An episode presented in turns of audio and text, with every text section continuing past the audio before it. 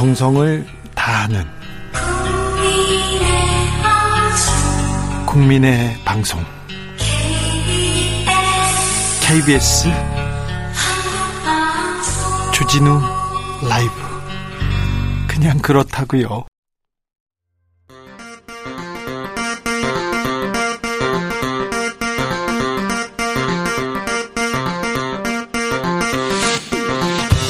주진우 라이브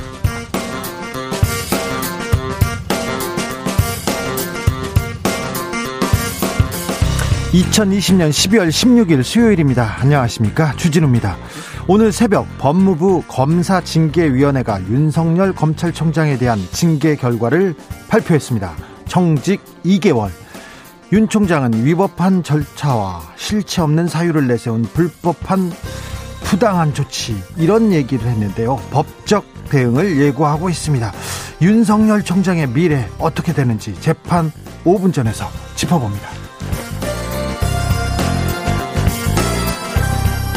윤석열 총장 징계 처분에 대해서 여야는 상반된 반응 내놓았습니다. 민주당은 검찰 개혁을 왜 해야 하는지 이유가 더 분명해졌다면서 공수처 출범에 박차를 가하고 있습니다. 국민의힘에서는 공권력의 탈을 쓴 사적 보복이라면서 강하게 비판하고 나섰는데요.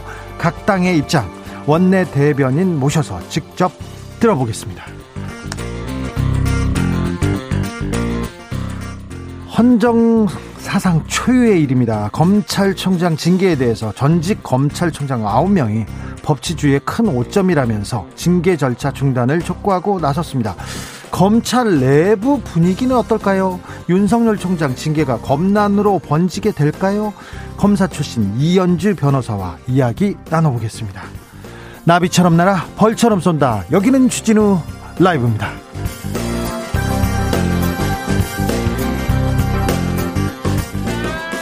오늘도 자중자의 겸손하고 진정성 있게 여러분과 함께 하겠습니다. 코로나 확진자가 다시 천명을 넘었습니다. 날도 춥고 코로나도 기승이고 아, 가게 문은 속속 문을 닫고 있습니다. 빨리 집에 들어가셔야 돼요. 이런 날은 빨리 집에 가셔서 집콕하시면서 주진우 라이브 함께 하시기 바랍니다. 주진우 라이브에서 거리두기 잘 하면서 나홀로 듣고 있다. 이런 분들한테 선물 드리고 있습니다. 주 라이브 로고 찍힌 마스크 드리고요.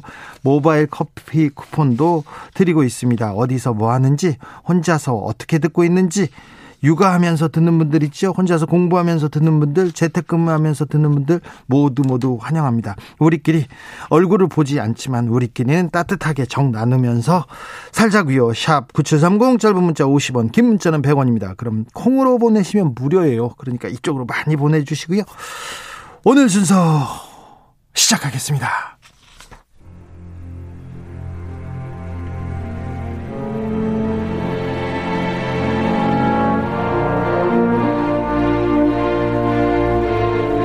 나의 일은 나보다 중요하다. 오직 진실과 정의만 생각한다.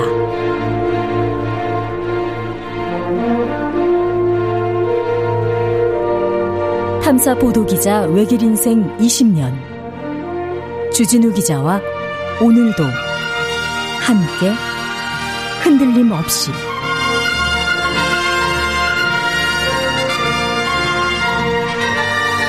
KBS 1라디오 주진우 라이브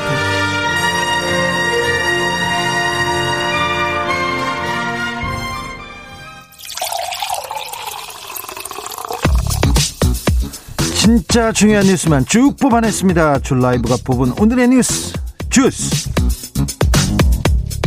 정상근 기자 어서 오세요. 네 안녕하십니까.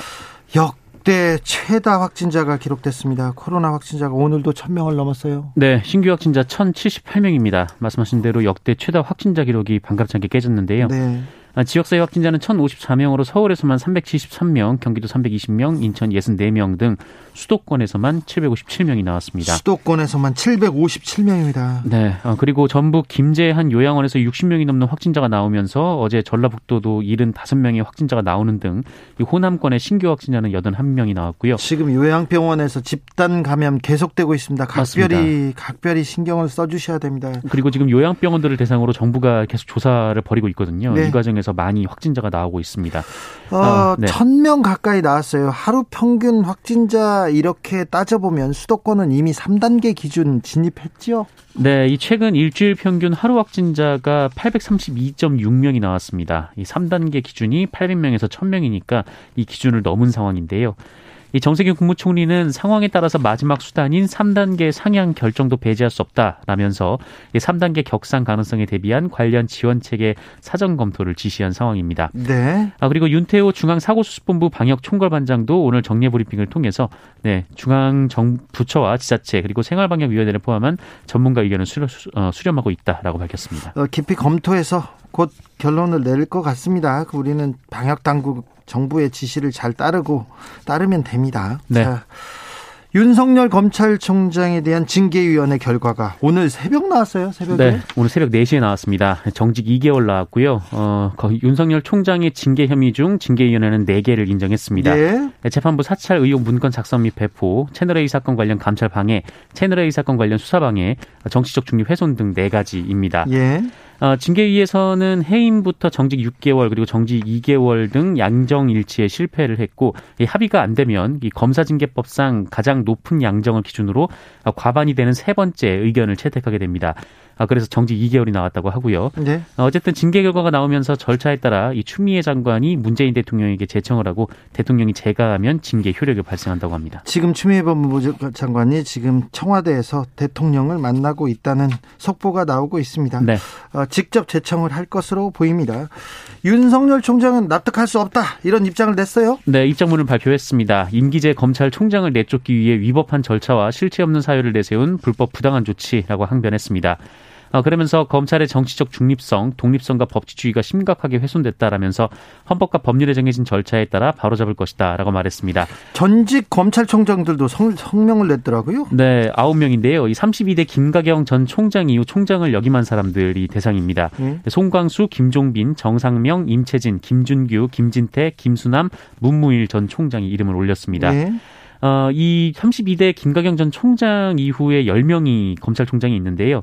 이 중에 2명이 빠졌습니다. 예. 한 명은 동의하지 않았고 한 명은 연락이 안 되는데 이 두 명이 한산대 한상대 전 총장 그리고 최동욱 전 총장입니다. 예. 아, 이들은 징계 절차로 검찰총장을 무력화하고 그 책임을 묻는 것이 사법 사법 절차의 정상적 작동을 방해하는 요인이 되는 것은 아닌지 우려 우려하지 않을 수 없다라고 밝혔습니다.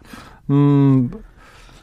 이 정권의 문재인 정부의 초대 검찰총장인 문무일 전 총장이 이름을 올렸습니다. 네. 그리고 최동욱 전 검찰총장은 이름을 이름이 빠졌습니다. 네. 이 의미하는 바가 좀 큰 것 같습니다. 추미애 장관은 오늘 권력기관 개혁 브리핑에 참석했어요. 아, 네. 오늘 그 관련해서 추미애 장관은 기자들의 질문에 답 없이 청사로 아침에 출근을 했었습니다. 다만 오늘 열린 이 권력기관 개혁 합동 브리핑에 참석을 해서 앞으로는 검찰을 위한 검찰이 아니라 이 국민만을 바라보고 국민이 원하는 정의를 구현하는 국민의 검찰로 나아갈 것이다라고 밝혔습니다. 예. 어, 그러면서 검찰 사무의 최고 감독자인 법무부 장관으로서 오랫동안 해결하지 못한 검찰 개혁의 소명을 완수하겠다라고 밝혔습니다. 네, 정치권에서도 윤석열 총장에 대한 징계 의견이 분분합니다. 이 내용은 잠시 후에 저희가 국민의힘 그리고 민주당 원내 대변인 직접 모셔서 물어보겠습니다. 음, 윤미향 의원이 어, 와인 모임을 했는데요. 이 부분에 대해서 민주당에서 경고를 내렸네요. 네, 더불어민주당은 오늘 코로나19 재확산 사태 속에서 사적 모임에 참석한 일로 여론의 비난을 받은 윤미향 의원에 대해서 경고 조치를 했습니다. 민주당 최인호 수석 대변인은 최고위원회는 최근 부적절한 행위로 논란이 된 윤미향 의원을 엄중히 경고하기로 결정하고 박광원 사무총장이 이를 윤미향 의원에게 전달했다고 밝혔습니다. 아, 그리고 민주당은 코로나19로 사회의 아픔과 시민의 고난이 심화되는 상황에서 아, 이 사항을 그냥 지나칠 수 없다는 판단에 이르렀다라면서 민주당 구성원 모두가 하나가 되어 다시는 이런 일이 없도록 노력하겠다라고 밝혔습니다. 네. 오늘 박지원 국가정보원장이 국정원 개혁 완성됐다 이렇게 선언을 했어요, 아예? 네, 아까 잠깐 말씀드린 이 권력기관 개혁 브리핑이 있었는데요. 이 자리에서 박지원 국가정보원장은 최근 국정원의 대공수사권을 경찰로 이관하는 등의 내용을 담은 이 국가정보원법 개정안의 통과로 미완으로 남았던 국정원 개혁이 비로소 완성됐다라며 앞으로 정치 개입은 절대 없을 것이다라고 약속했습니다. 어, 그러면서 국정원을 세계 제1의 북한 해외 정보 전문 기관으로 거듭나게 할 것이다라고 말을 했고요. 어, 그리고 5.18 세월호 댓글 사건 민간인 사찰 같은 국정원 관련 의혹이 두 번 다시 거론되지 않도록 진상 규명에 협력하겠다라고 약속을 했습니다. 박지원 국정원장이 지금 가신 지 얼마 안 됐는데요. 국정원 개혁 완성됐다고 하는데 그 몇 달 만에 완성하고 그럴 수 있는 일이 아닌 것 같은데요. 국정원에서 나쁜 짓 하시던 분들 민간인 사찰하시는 분들 다 잘 있고 잘 지내던데 이거 이런 부분에 대해서는 어떤 또 음, 개혁안을 가지고 있는지 좀, 좀 묻고 싶기도 합니다. 네. 어, 아무튼 국정원의 정치 개입 절대 있을 수 없는 일이죠. 지금까지 있었던 게 잘못된 네. 일이죠. 그래서 앞으로는 어, 세월호 가족들 이렇게 사찰하는 그리고 민간인 사찰하고 미행하고 감시하고 그러는 일은 없어져야 됩니다. 아무튼 국정원 개혁이 어떻게 되는지도 우리가 좀 어, 쳐다보고 있어야 됩니다. 감시하고 있어야 됩니다. 국정원 아 이분들 저는 아무튼 국정원 개혁으로 갈 길이 좀 멀다 이렇게 생각하는 사람입니다. 네. 네. 음, 한 목사님이 있습니다. 그런데 20년 가까이 미성년자 들한테 성범죄를 저질렀다는 주장이 나왔어요. 네, 경기도에 위치한 한 교회에서 아이들을 돌본다던 목사가 수십 명의 미성년자들을 대상으로 성폭력을 저질렀다라는 충격적인 보도가 나왔습니다. 아, 경찰은 4일 이 목사가 20년 가까이 성착취를 해왔다는 고소장을 접수해서 어제 압수수색을 진행했는데요. 이 고소인들은 초등학교 때부터 이 교회에서 갇혀 지냈다라고 주장하고 있는 초등학교 20, 때부터요? 네, 20대 여성 3명입니다. 아, 이들은 이 목사가 자신의 부모들에게는 아이들을 영적으로 보살핀다라고 말해놓고 성폭력을 저질렀다라고 주장했습니다. 영적으로 보살핀다고 하면서 성폭력이요? 네, 음란죄를 상담해주겠다라면서 감금을 하고 이 다른 아이들과 성관계를 가지지 않았냐라고 윽박질러서 좀 두려움에 거짓으로 인정을 하면 어, 그때부터 음란마귀를 빼겠다며 성적 착취를 자행했다라는 건데요. 어, 게다가 그 과정을 동영상으로 촬영하고 억지로 함께 보도록 했다라고 합니다. 어, 이런 일이 많게는 1년에 60번 그리고 해가 지날수록 잦아졌다라는 게 피해자의 피해자들의 주장인데 어, 다시 한번 말씀드리지만 이 처음 범죄가 자행됐을 때 그 피해자들은 초등학생이었습니다. 이런 일이 17년간 이어졌다라고 하는데요. 어, 일단 부모가 신도였다라고 하고요. 이 피해자들이 초등학교도 가지 못하고 이 교회에 갇혀 지냈다라고 합니다. 그래서 교육청이나 지자체에서 조사를 나오면 아이들이 정신적 문제가 있는 것처럼 꾸몄다라고 하는데 아, 일단은 고소가 된 상황이고 이 자세한 사실관계는 수사 결과로 밝혀져야 할 텐데요. 해당 목사 측은 혐의를 부인하고 있는 상황입니다. 영화 속에나 있었 있을 법한 이런 이런 일이 지금 현실에 나오고 있습니다. 아무튼 경찰이 좀 낱낱이 밝혀서 이 피해자들의 억울함을 좀 풀어줬으면 합니다. 네. 아 목사님 예수 믿으셔야 되는데 참 영적으로 보살핀다고 하면서 성폭력이라니. 아, 이 문제가 어떻게 되는지 계속 지켜보겠습니다. 학교 폭력 문제입니다. 아, 고등학생들이 동급생을 때려가지고 중태에 빠뜨렸어요. 네, 이 지난달 28일 인천의 한 고등학교 학생이 동급생 두 명에게 심한 폭행을 당해서 의식을 잃고 깨어나지 못하고 있습니다. 아, 코로나19로 폐쇄된 한 아파트의 체육시설에서 가해 학생들이 피해 학생을 권투 스파링을 한다라면서 폭행을 했고 의식을 잃자 이 피해자 가족에게 연락을 했습니다. 아, 이에 피해자 가족들이 급히 119를 불렀지만 아이가 깨어나지 못하고 있는데요. CCTV를 확인해 보니까 이 피해 학생에게 권투 선수용 머리 보호대를 씌운 뒤에 어, 무려 3시간 가까이 폭행을 이어갔다라고 합니다. 아, 그러다 피해 학생이 정신을 잃자 물을 뿌리고 바닥에 끌고 다녔다라고 하는데 어, 그런데 이 가해 학생들이 이미 이 다른 학교 폭력에 연루돼서 학교에서 전학 처분을 받았다라고 합니다. 아, 이들이 불복 절차를 밟으면서 전학이 미뤄지는 상황에서 또다시 학교 폭력이 벌어진 건데요. 예, 한편 이 피해 부모가 학교 폭력 근절을 촉구하면서 올린 청와대 국민청원에는 현재 답변 기준인 20만 명이 넘게 동의를 한 상황입니다. 폭행한 고등학생들 지금 구속됐습니까? 어, 아니요, 그 얘기는 들리지 않고 있습니다. 어, 이 부분 어떻게 처리하는지 저희가 지켜보겠습니다. 학교 폭력 이건 있어서도 있어서는 절대 안 되는 일인데요. 아, 스파링이라니요. 스파링이라니요. 권투 선수 되려고 하던 사람들 아니지 않습니까? 음, 이 폭행 사건이 어떻게 진행되는지도 저희가 계속해서 계속해서 그 취재해서 알려드리겠습니다. 네, 고교생 두 명은 구속됐습니다. 네. 어찌 되는지 지켜보겠습니다. 주스 정상근 기자와 함께했습니다. 감사합니다. 네, 고맙습니다. 코로나 시대 혼자 주진우 라이브 듣는 분 많네요. 많습니다. 0054님, 큰 화물차 운전합니다. 비가 오나, 눈이 오나, 더우나, 추우나, 한결같이 차 안에서 혼자 잘 듣고 있습니다. 오늘도 안전 운전입니다. 안전 운전 하시기 바랍니다. 6110님, 중소기업 근무하는 사람인데요. 야간 근무라 차 안에서 도시락 먹는데요. 춥긴 추워요. 항상 잘 듣고 있습니다. 얘기했는데. 어, 오늘 춥죠? 아유, 걱정입니다. 추우니까 따뜻하게, 따뜻하게 계셔야 되는데. 네. 4405님, 대학원에서 공부하면서 두 딸 키우고 있습니다. 항상 집에 가면서 혼자 차에서 듣는데 오늘은 큰아이 데리고 학교 갔다가 같이 집에 가면서 듣고 있어요. 아이는 피곤해서 잠이 들었네요. 네. 아이고, 네. 애기가 얼마나 예쁠까. 6296님, 저는 코로나로 유급 휴가 받고 집콕하면서 라디오 듣고 있습니다. 코로나 때문에 마음이 우울해 있는데 날씨까지 추우니까 우울한 마음 더 심해지는 것 같습니다. 빨리 코로나가 없어지기를 모든 사람이 건강하시기를. 네. 아, 네. 6296님도 건강하시고요. 네. 빨리 코로나가 없어지기를 기원합니다. 교통정보센터 다녀오겠습니다. 공인혜 씨.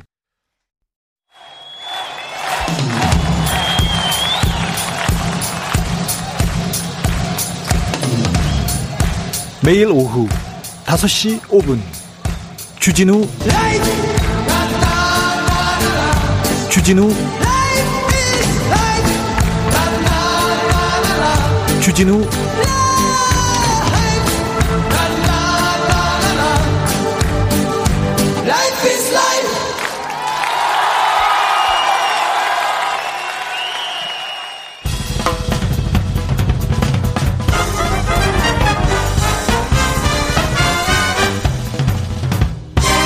훅 인터뷰 모두를 위한 모두를 향한 모두의 궁금증 훅 인터뷰 헌정사상 초유의 검찰총장 징계에 대해서 여야는 서로 상반되는 입장을 내놓고 있습니다.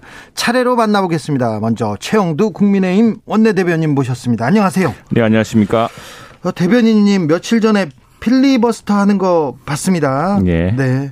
근데요, 좀 감정이 북받쳐가지고 울먹이시더라고요.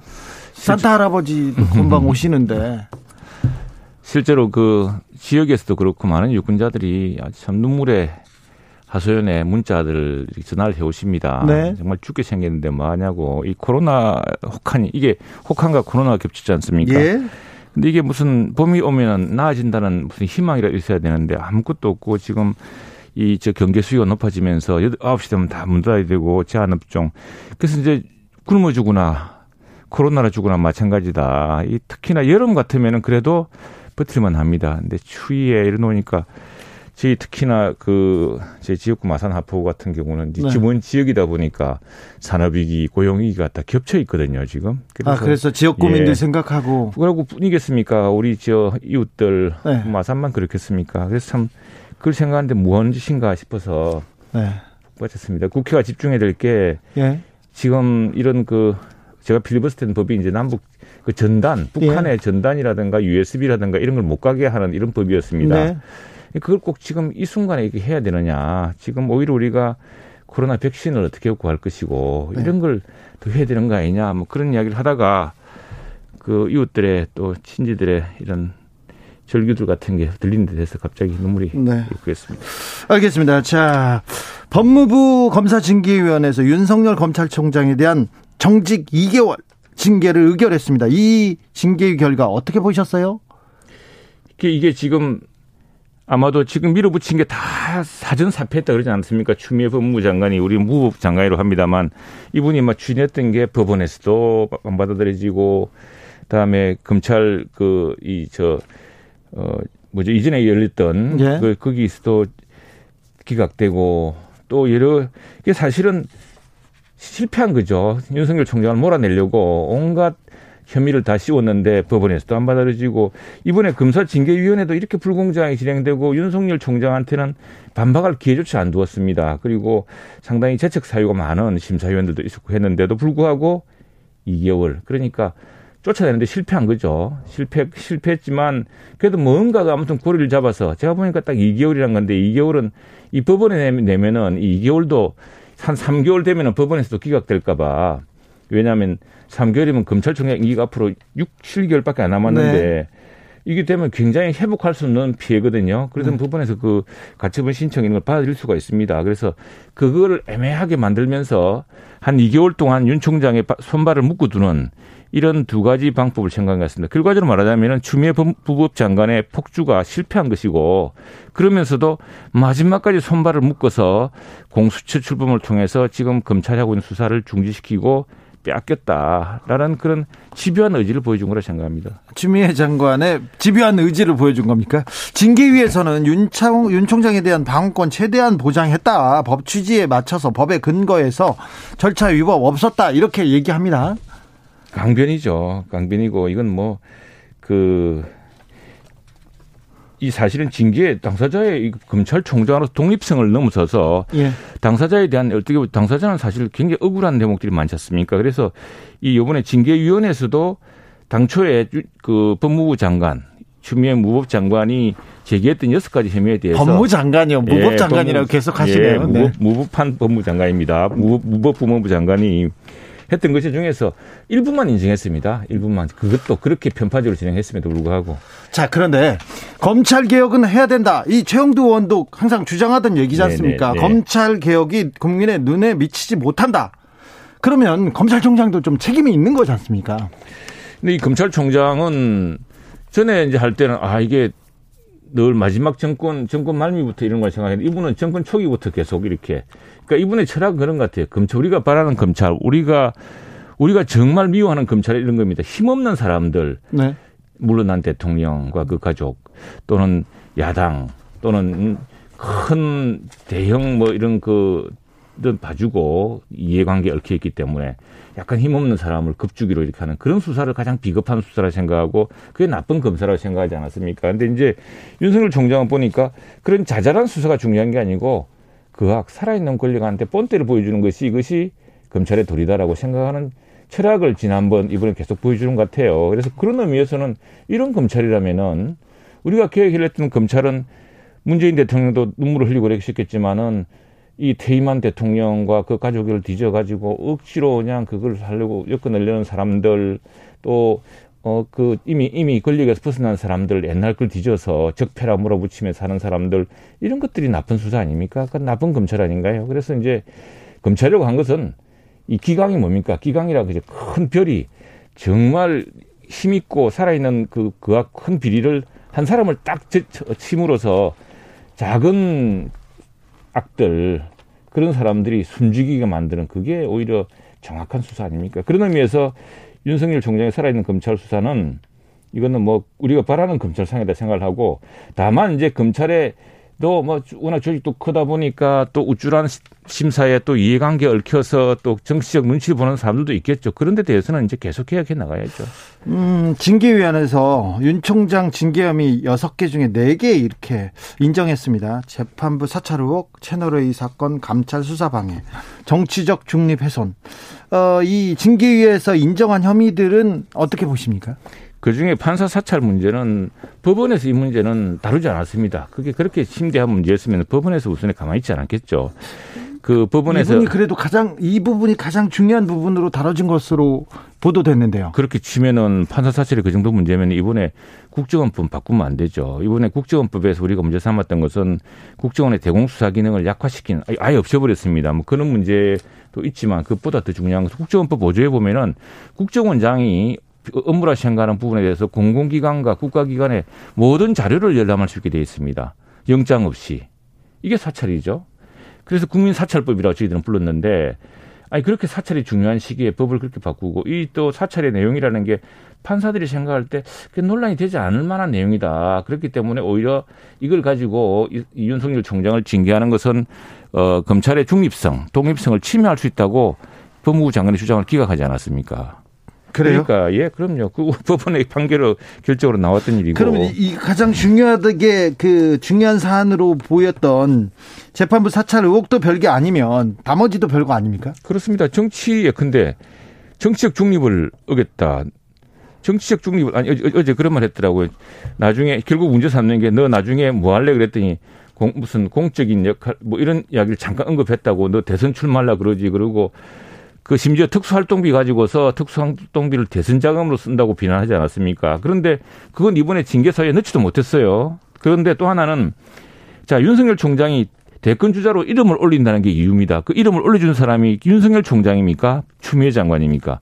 윤석열 총장은 자기 이름을 올리지 마라. 그래서 뺐어요. 언론사가 다 빼고 있다가 갑자기 추미애 장관이 공격을 시작하고 여당이 벌떼처럼 달려드니까 언론사에서 그, 그, 저, 반작용을 보기 위해서 언론 이제 이런 데서 넣은 것이고 그래서 지금 1 위까지 올라갔는데 네. 그걸 가지고 지금 와서 정치적 중립을 어겼다고 이야기하는 것은 적반하장이죠, 적반하장. 대변인께서 오늘 윤 총장의 정직 징계 이후에 여권이 공수처를 가져가려고 한다 이렇게 비판하셨는데 이게 무슨 뜻이에요? 지금 이제 공수처를 당초에 문재인 대통령이 약속했던 공수처랑 완전히 180도 변질된 겁니다. 공수처장은 이번 야, 공수처가 변질됐어요? 예, 예. 예, 야당 공수 야당이 반대하면 공수처장을 임명하지 않겠다고 약속을 하지 않았습니까?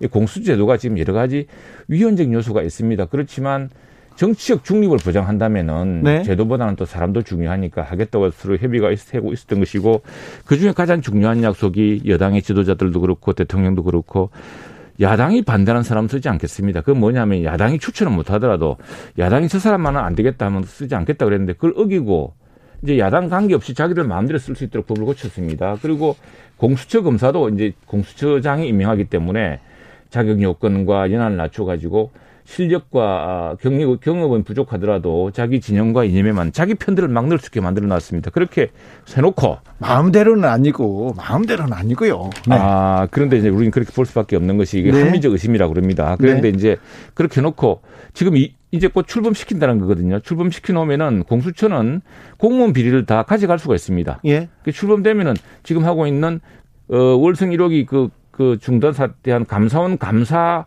를 방해하고 증거를 인멸했던 수사, 그 공무원 사건이거든요. 예. 그 사건을 가져갈 수가 있습니다. 네. 그다음에 청와대 8개 수석실에서 울산시장 선거 개입했던 사건, 그것도 공무원 사건이거든요.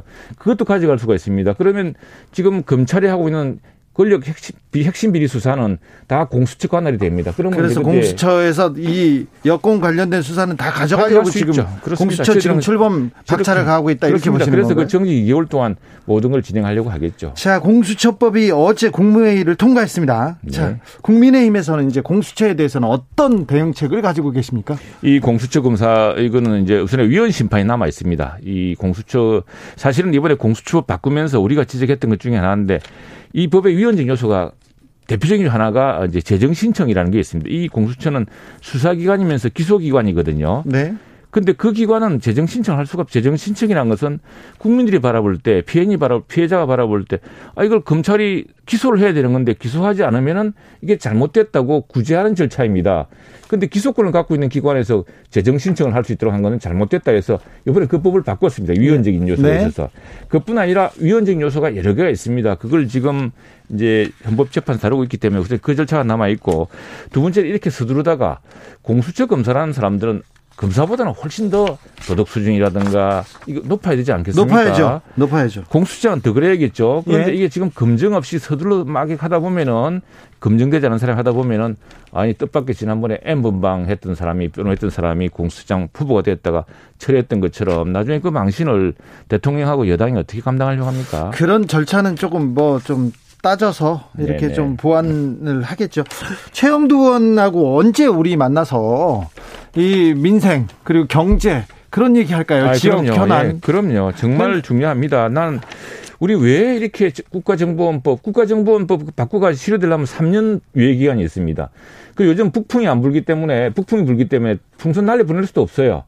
이 시기에 모양 나쁘게 김, 김여정이 하명했던 걸 우리가 못 따라서 안 따라하는 것처럼 그걸 할 필요가 있었느냐. 그래 북한에 그거 전단 날리는 거는 그건 막아야죠. 지역에서 거기에서 그 국지적 합리, 합리적인 방법이 있습니다. 있는데 예 그런 것들을 이 모양이 또 중요하거든요. 네. 우리 북한이 우리한테 사과한 적도 없고 막 우리 이게 하는데 험담하고 하는데 그 얘기는 다음 시간에. 네, 네. 네. 지금까지 최영 중요합니다. 그렇습니다. 네. 최영두 국민의힘 원내대변인이었습니다. 감사합니다. 고맙습니다. 주진우 라이브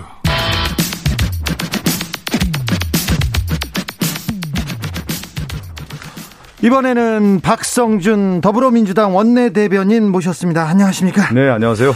네. 법무부에서 윤석열 검찰총장 징계 정직 2개월 이렇게 의결했습니다. 이 어떻게 보셨습니까?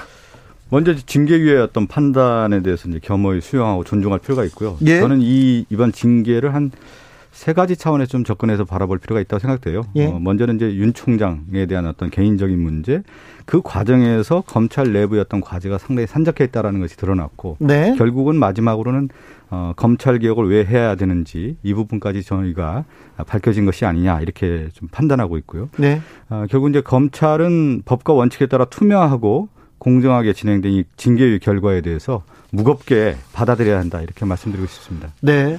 민주당 주변에서는 해임이나 면직 사안인데 이거 정치적인 고려가 있었던 거 아니냐 이런 시각도 있어요. 근데 저는 징계위 결정들 중 보면은 이제 반론권도 충분히 보장하고 절차되었던 과정에 대한 것을 충분히 받아들이지 않았습니까? 어, 그랬을 경우에 어떤 결과에 대해서는 징계위 결정은 겸허히 수용해야 된다고 보고 있습니다. 네.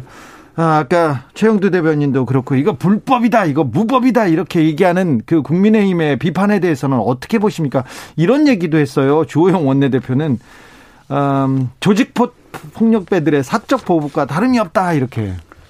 근데 그 우리가 이제 정부 조직이라고 하는 걸 볼 때 법무부가 있고 법무부 외청기관이 검찰이지 않습니까? 네. 그러면 이제 법무부와 검찰에서의 검찰총장의 징계 문제는 우리가 얘기하는 정부 조직 내 문제란 말이죠. 네. 어, 그리고 고위 공직자의 혐의에 대한 부분을 징계위원회가 결정을 해서 결정을 한 것인데 네. 그런데 야당의 원내대표가 이런 고위공직자 징계 문제에 대해서 오히려 언급함으로 인해서 징계 절차의 정치적인 어떤 시선과 정치적인 어떤 개입으로 비춰질 수 있다라는 부분이고요. 예. 또 하나는 야당의 원내대표의 이런 언급들이 윤석열 검찰총장을 이미 정치인으로 바라보고 접근하는 시각이 있다. 예. 그러니까 우리가 과연 고위공직자의 징계 문제를 정치인이 언급할 사안이냐 이렇게 바라볼 때는 예. 어 저는 야당의 원내대표가 이 문제에 대해서는 법무부나 어, 결정이라든가 징계위원회 결정이 충분히 받아들여야 되는 문제인 것이지 예. 정치적 시선으로 접근해서는 되는 문제는 아니다 이렇게 말씀드리고 싶습니다. 법원의 판단이 그렇듯이 그럼요. 이것도 네. 법무부의 판단이고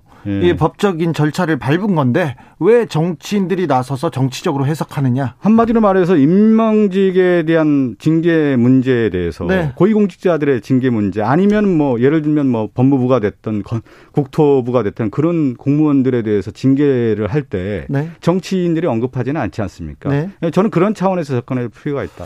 자, 지금 추미애 법무부 장관이 청와대에 들어가 있는 것 같아요. 대통령한테 직접 이 사안을 보호, 보호하고 보고하고 제청하는 제청하는 이렇게 절차를 밟고 있는 것 같습니다. 대통령이 제가 하시겠죠? 어, 뭐, 제가에 대한 부분은 제가 이제 대통령의 문, 저, 결정 사항에 대해서는 제가 언급하는 것은 좀, 좀 조심스럽고요. 예. 어, 어떤 정치에 대한 사안에 대해서는 선택과 결정이 반드시 필요한 것이죠. 예. 어, 그렇다고 하면은, 어, 이 문제를 어떤 절차가 거쳤고, 어, 이 징계위원회의 어떤 과정들이 충분히 토의가 되고 결론이 잘 내려졌다고 하면 저는 절차적 과정에서에 대한 부분에 대해서는 어, 대통령께서 받아들일 것 같고요. 예. 검사징계법 제가 자료를 보니까요. 23조에 징계 집행은 정직의 경우에는 법무부 장관의 제청으로 대통령이 한다 이렇게 나와 있더군요. 예. 어, 이 절차적 과정을 저는 어, 지키면 된다라고 생각하고 있습니다. 법대로 절차대로 네. 하면 네. 된다. 예. 네.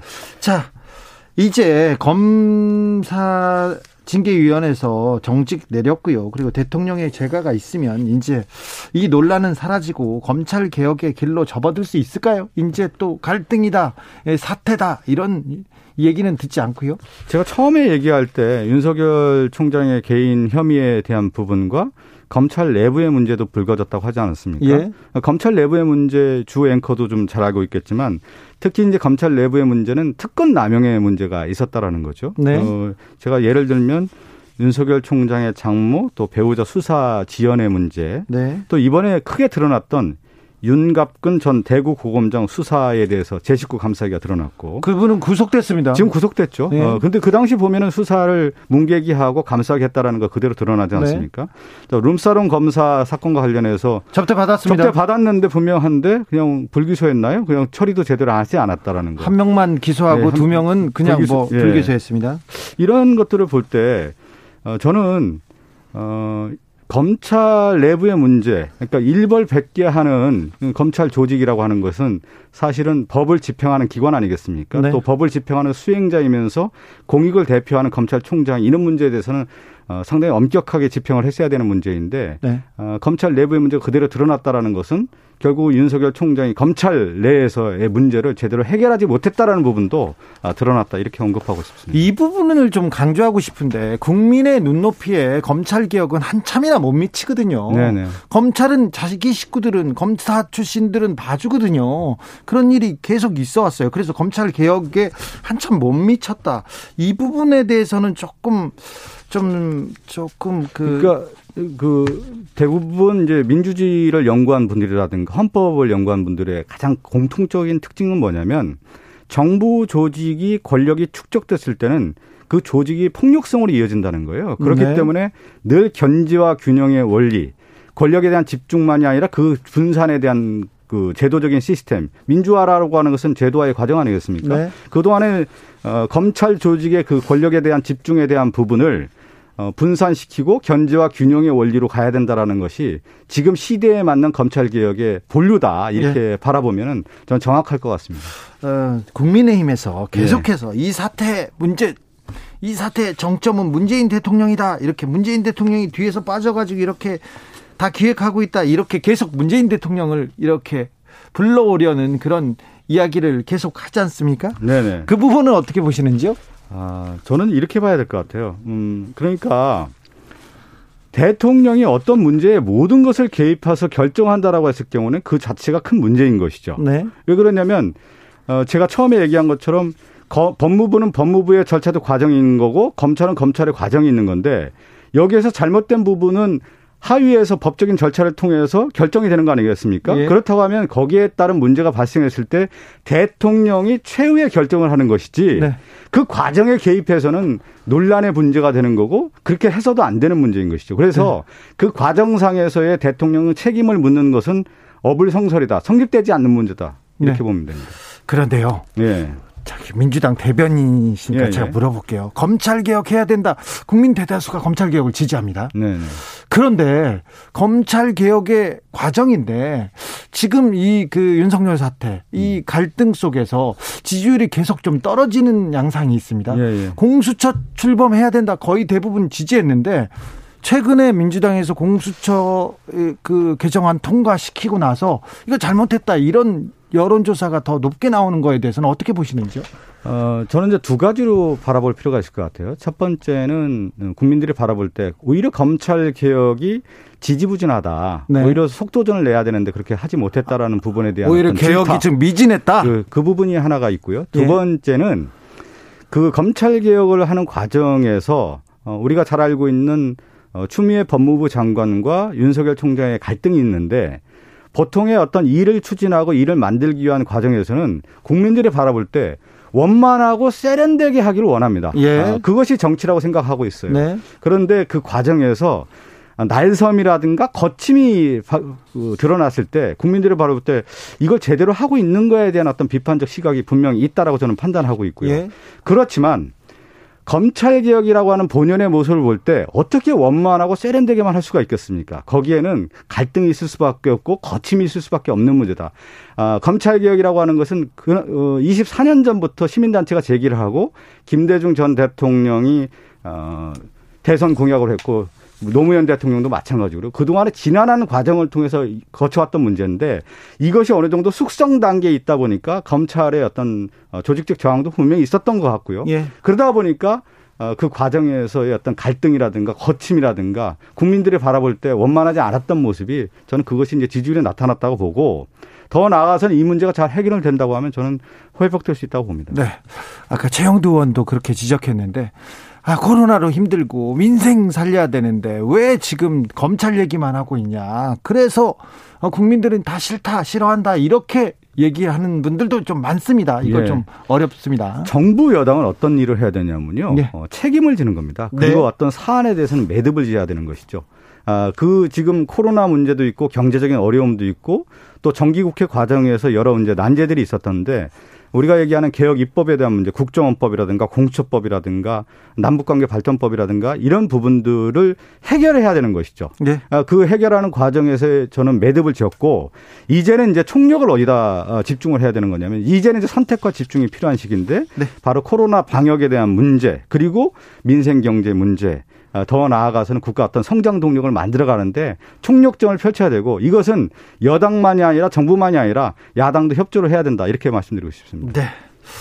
음, 이거 짧게 물어볼게요. 네. 윤석열 총장이 공수처 출범하면 첫 번째 수사 대상이 될 것이다 이렇게 얘기하는 당내 의원들이 좀 많습니까? 음, 저는 그런 얘기를 하는 분은 별로 들어보지 못했고요. 네. 거의 없었고요.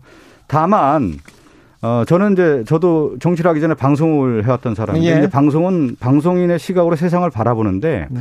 정치인과의 큰 차이점은 뭐냐면 정치인은 어떻게 보여지느냐, 어떤 네. 모습이냐, 어떻게 비춰지느냐의 모습인데 아, 윤석열 총장은 이미 저는 정치의 장으로 들어왔다고 봅니다. 예. 정치의 광장으로 들어왔고 국민들이 그렇게 생각하고 있는 문제이기 때문에 정치의 광장에 들어왔을 때 검찰의 어떤 중립성, 독립성에 대한 부분을 주장하는 부분하고는 상당히 배치가 되고 있다는 말씀 마지막으로 좀 드리고 싶습니다. 네. 네. 검찰총장 윤석열 검찰총장은 언제부턴가 정치인으로 보이죠?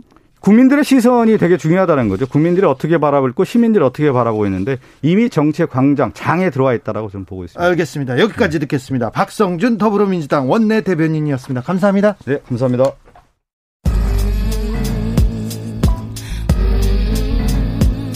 나비처럼 날아 벌처럼 쏜다. 주진우 라이브.